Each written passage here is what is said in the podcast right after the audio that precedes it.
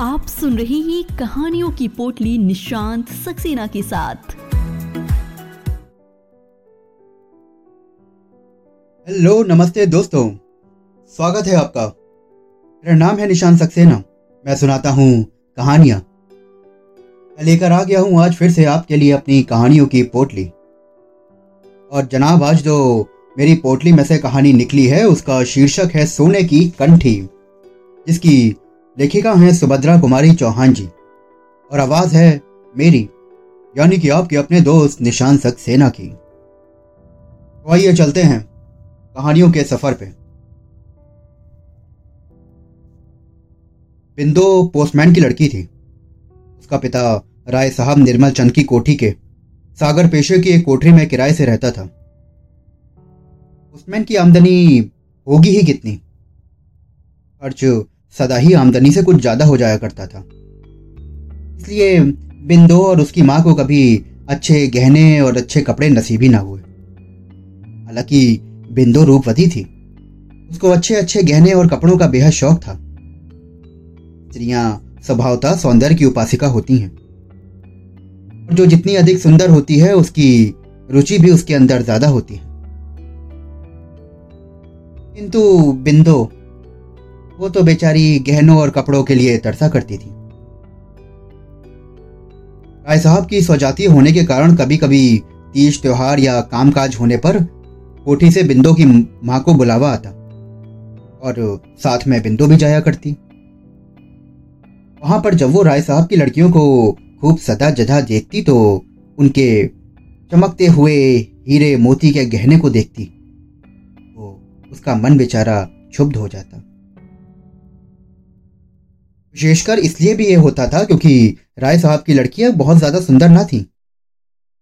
उनके ऊपर तो गहने और कपड़े ऐसे लगते थे जैसे कि ठूठ के साथ लपेट दिए गए हों। बिंदु की राय थी कि अच्छे कपड़े और गहने पहनने का अधिकार उन्हीं का होना चाहिए जो सुंदर हो। रूप स्त्रियाँ यदि श्रृंगार करती हैं तो श्रृंगार का उपहास और कला का अनादर है। और कुरूप तो चाहे जितना श्रृंगार कर ले। वो रहेगा तो कुरूप ही राय साहब की लड़कियों से गहने कपड़े की प्रतियोगिता में हार कर बिंदो हताश ना होती। वो घर लौटती और शीशे में अपना मुँह देखकर मन ही मन कहती।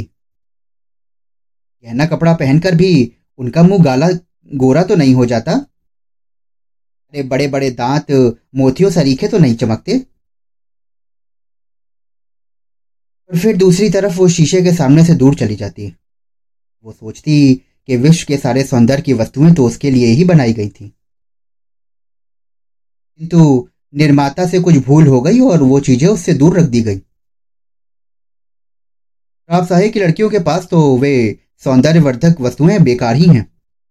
उनसे उन लड़कियों के ना तो सौंदर्य की वृद्धि होती है, लेकिन हाँ वस्तुओं का सौंदर्य अवश्य घट जाता है। बिंदु को एक आशा थी।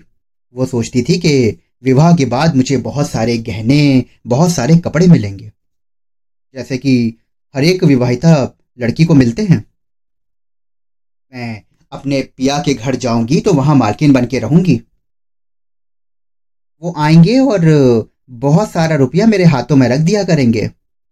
तब मैं मन माना खर्चा करूँगी अच्छे अच्छे जेवरात खरीदूँगी और उसे अभिमान से पहनूँगी। किसी के पूछने पर मैं जरा सा भी संकोच ना रखूँगी और कह दूँगी कि वो कपड़ा और गहने तो वो मेरे लिए लाए हैं।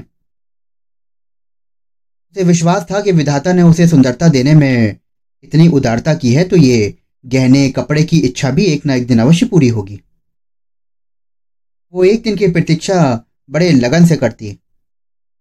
वो एक दिन था उसका विवाह का दिन। धीरे धीरे बिंदु से आनी हो गई और उसका विवाह हो गया। किंतु निर्धन की बेटी, अब आप खुद सोचेंगे क्या निर्धन की बेटी धनवान के घर भी आई जाएगी? मित्रता, बैर और विवाह सगाई तो अपने बराबरी वालों से ही तो शोभा देते हैं।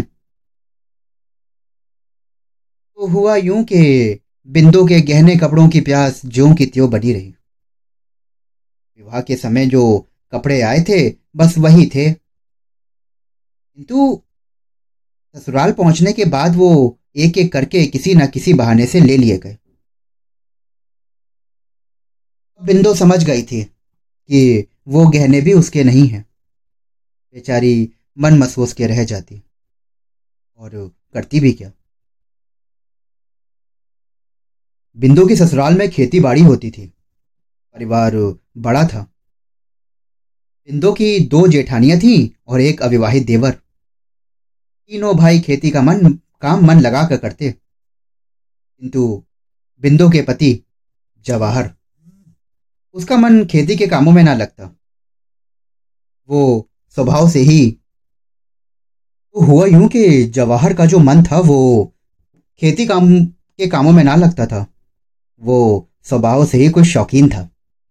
उसे तो गाने बजाने में बेहद रुचि थी। कुश्ती लड़ने में और पहलवानी करने का भी बड़ा शौक था उसे। गठा हुआ बदन बदन पर सदा मलमल और तंजेब का कुर्ता रहता था।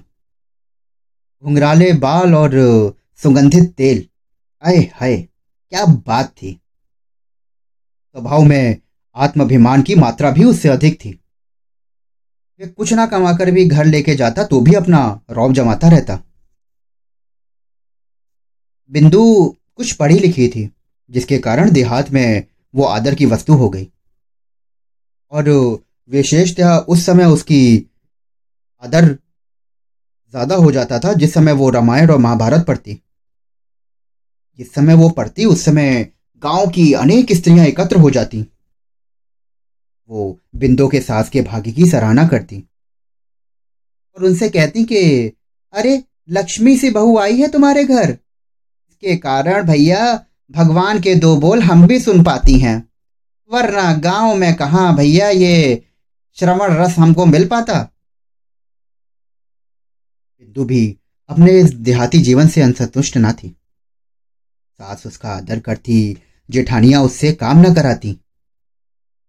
बस, और क्या चाहिए एक स्त्री को? हाँ इसके अलावा जो उसका पति था, वो भी उससे बहुत प्यार करता था। उसी के घर में लड़ाई झगड़ा होने पर कई बार ऐसे मौके आए कि उसे ये जेठ अपनी स्त्रियों पर हाथ चला बैठे।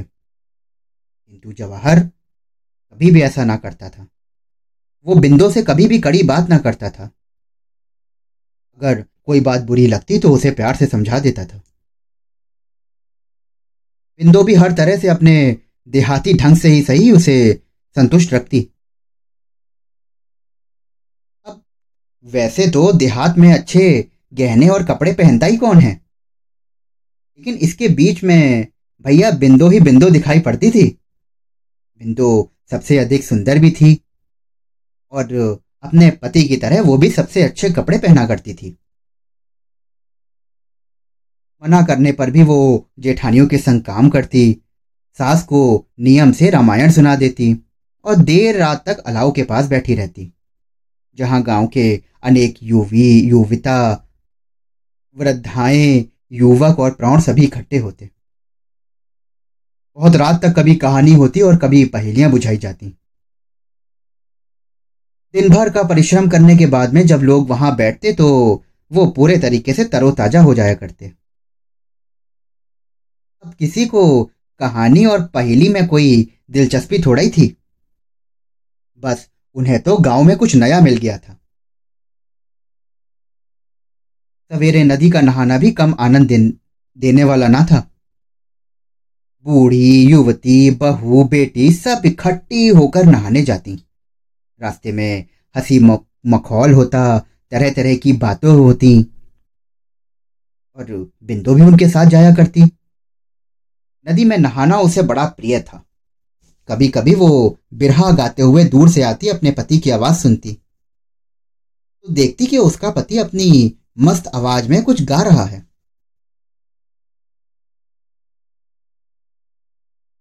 एक बार बिंदु की माँ बीमार पड़ गई। माँ की सेवा करने के लिए बिंदु को लगातार चार पाँच महीने मायके में रहना पड़ा।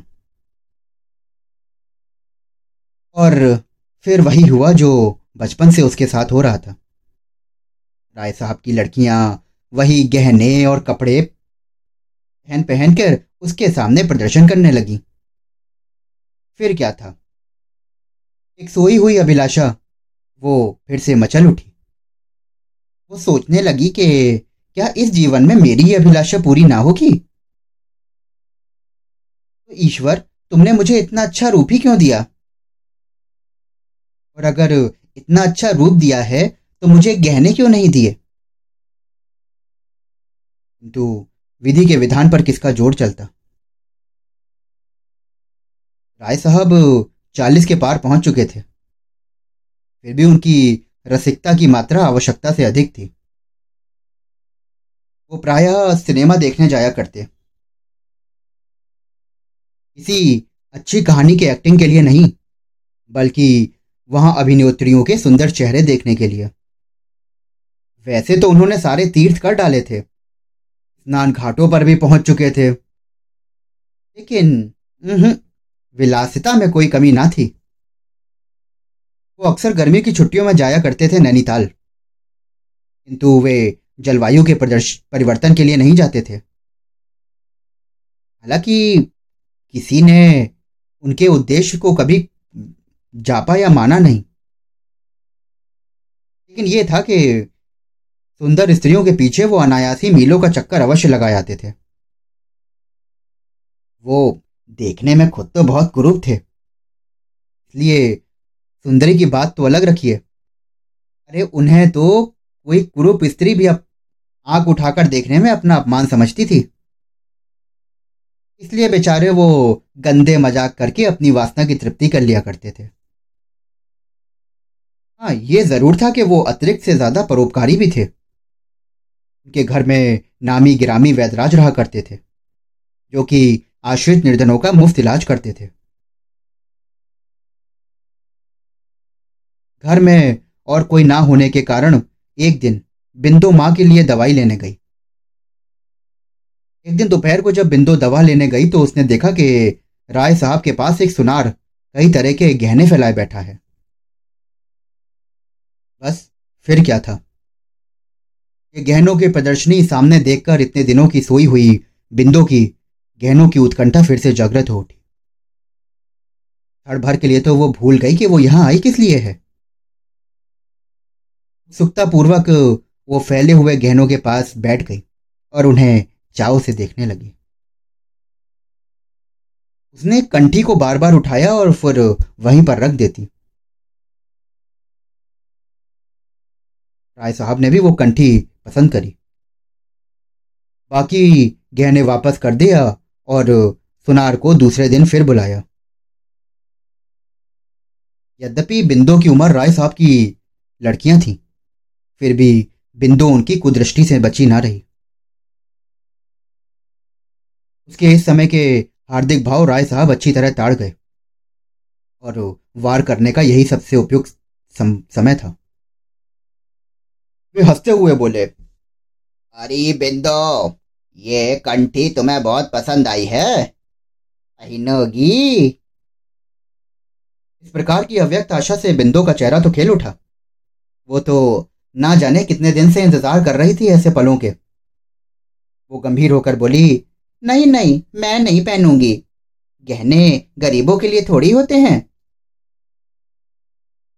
अब राय साहब तो जनाब, बेहद परोपकारी जो थे। वो बोले कि, अरे, अमीर गरीब कुछ नहीं होता।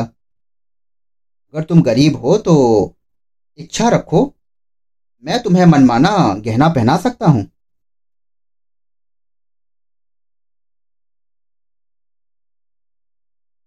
राय साहब के आरक चेहरे और हिंसक पुशु की तरह आँखों को देखते हुए बिंदु सहर उठी। वो दो कदम पीछे हटी और बोली कि आप मुझे दवा दिलवा दें। मुझे जाना है क्योंकि अम्मा अकेली हैं। और उसने इतनी ज़ोर ज़ोर से बोला कि वो आवाज़ अंदर तक पहुँच सके। वो शीघ्र ही दवा लेकर लौट आई। उसने वहीं सोच लिया कि अब तो कभी ये दवा लेने ना आएगी। ए, उसने तो समझा था कि वो बेटी समझकर उसे कंठी देना चाहते हैं। परंतु वो तो उसको खरीदना चाहते थे। बिंदो ऐसी तो ना है। बिंदो गहनों के लिए इतनी लालची हो सकती है? कदापि नहीं।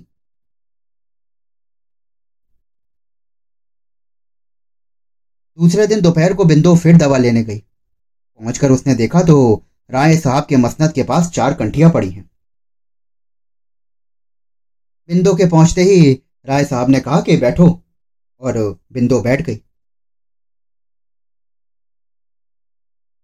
कल उसने जितने भी संकल्प करे थे, वो सब याद ही ना रहे। कंठियों की चकाचौंध के सामने बिंदु को सब कुछ भुला गया। बिंदु के सामने ही राय साहब ने एक कंठी को तोलाकर उसकी कीमत अढ़ाई सौ रुपये सुनार को दे दी। और उसे आदर के सहित विदा कर दिया। अब बिंदु चकित दृष्टि से कंठी की ओर देखने लगी। बोली के, दवा दिलवा दीजिए, देर हो रही है। राय साहब उठे और बोले के, अरे, अभी कहाँ देरी होने लगी? ये कहकर उन्होंने कंठी बिंदु के गले में पहना दी। बिंदो को उनका छूना पसंद ना आया। लेकिन उन्होंने ज़बरदस्ती बिंदु का हाथ पकड़ा और उसे शीशे के सामने खड़ा कर दिया। और उससे कहा कि देखो जरा अपनी सुंदरता, ये बिंदु है या कोई दूसरी है? बिंदु तो मंत्र मुक्त सी देखती रह गई। वो अभी राय साहब की जवाब का उत्तर भी ना दे पाई थी। उन्होंने अपने बड़े बड़े दांतों वाला मुँह बिंदु के होठ पर धर दिया। बिंदु को तो जैसे किसी ने डंक मार दिया हो। वो घबराई और भागने की कोशिश करने लगी, परंतु कोई वश न चला। और इस प्रकार उसने कंठी के लालच में राय साहब की ज़बरदस्ती के कारण उस दिन दोपहर के सन्नाटे में अभागी बिंदु अपने को खो बैठी। उस बेचारी को उस कंठी की बहुत बड़ी कीमत देनी पड़ी, परंतु उसके बाद वो राय साहब के घर कभी दवा लेने ना गई। कुछ दिनों बाद वो ससुराल चली गई और कंठी को सबसे छिपाकर अपने साथ ले गई। ससुराल में लोगों को बड़ा आश्चर्य हुआ कि उसके पास ये कंठी कहाँ से आई। जब पूछा गया तो उसने कहा कि माँ ने दी है, लेकिन बिंदु ने कभी उसे पहना नहीं। पति के आग्रह करने पर भी वो घंटे आधे घंटे के लिए पहनती। तो ऐसा मालूम होता कि जैसे काला विषधर उसके गले में लिपटा हो। वो जब जब कंठी को देखती तो उसका प्रसन्न मन उदास हो जाता। अब बिंदु के पति और जेठों में अनबन हो गई थी। सारे भाई अलग हो गए थे। दूसरे भाई तो खेती करके खुशी खुशी आराम से रहने लगे। लेकिन जवाहर को तो खेती में पहले भी मन नहीं लगता था और अभी भी मन नहीं लगता था। फिर उसका परिणाम यह हुआ कि चार पैसे कमाकर गहने कपड़े की फ़िक्र करने लगे। इधर जवाहर के घर फाके होने लगे। अभिमानी स्वभाव के कारण जवाहर अपनी विपत्ति को कभी भी भाइयों पर प्रकट ना होने देता। पहलवानी भी छूट गई और मलबल तनबेज के कुर्ते मैले दिखने लगे। सर, मैं तेल मिलता ही कहाँ से? जब घर में खाने के लिए अन्न का दाना ना था तो ये सारी ऐशो आराम कहाँ से आते? बिंदु से पति का कष्ट न देखा गया। वो गई और कंठी निकालकर पति को बेचने के लिए दे दी। जवाहर बड़ी प्रसन्नता से कंठी लेकर सराफे की ओर गया। और थोड़ी देर बाद निराशा से कहा, ये तो मुलम्मे की है। बिंदु ने ये सुना और सर थाम कर बैठ गई। उस पर तो मानो जैसे वज्र गिर गया था।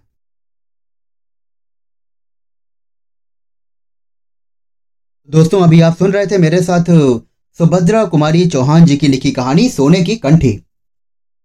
आशा करता हूँ कि आपको ये कहानी बेहद पसंद आई होगी। अगर आप ऐसी और भी कहानियाँ सुनना चाहते हैं और आप कहानी सुनने का शौक रखते हैं तो मेरे चैनल को फॉलो करिए, सब्सक्राइब करिए। तो चलता हूँ, आज मैं अपनी कहानियों की पोटलियों को बांधता हूँ। कल फिर लेके आऊँगा आपके लिए अपनी पोटली और सुनाऊँगा आपको एक और बढ़िया सी कहानी। तब तक के लिए स्वस्थ रहिए, मस्त रहिए।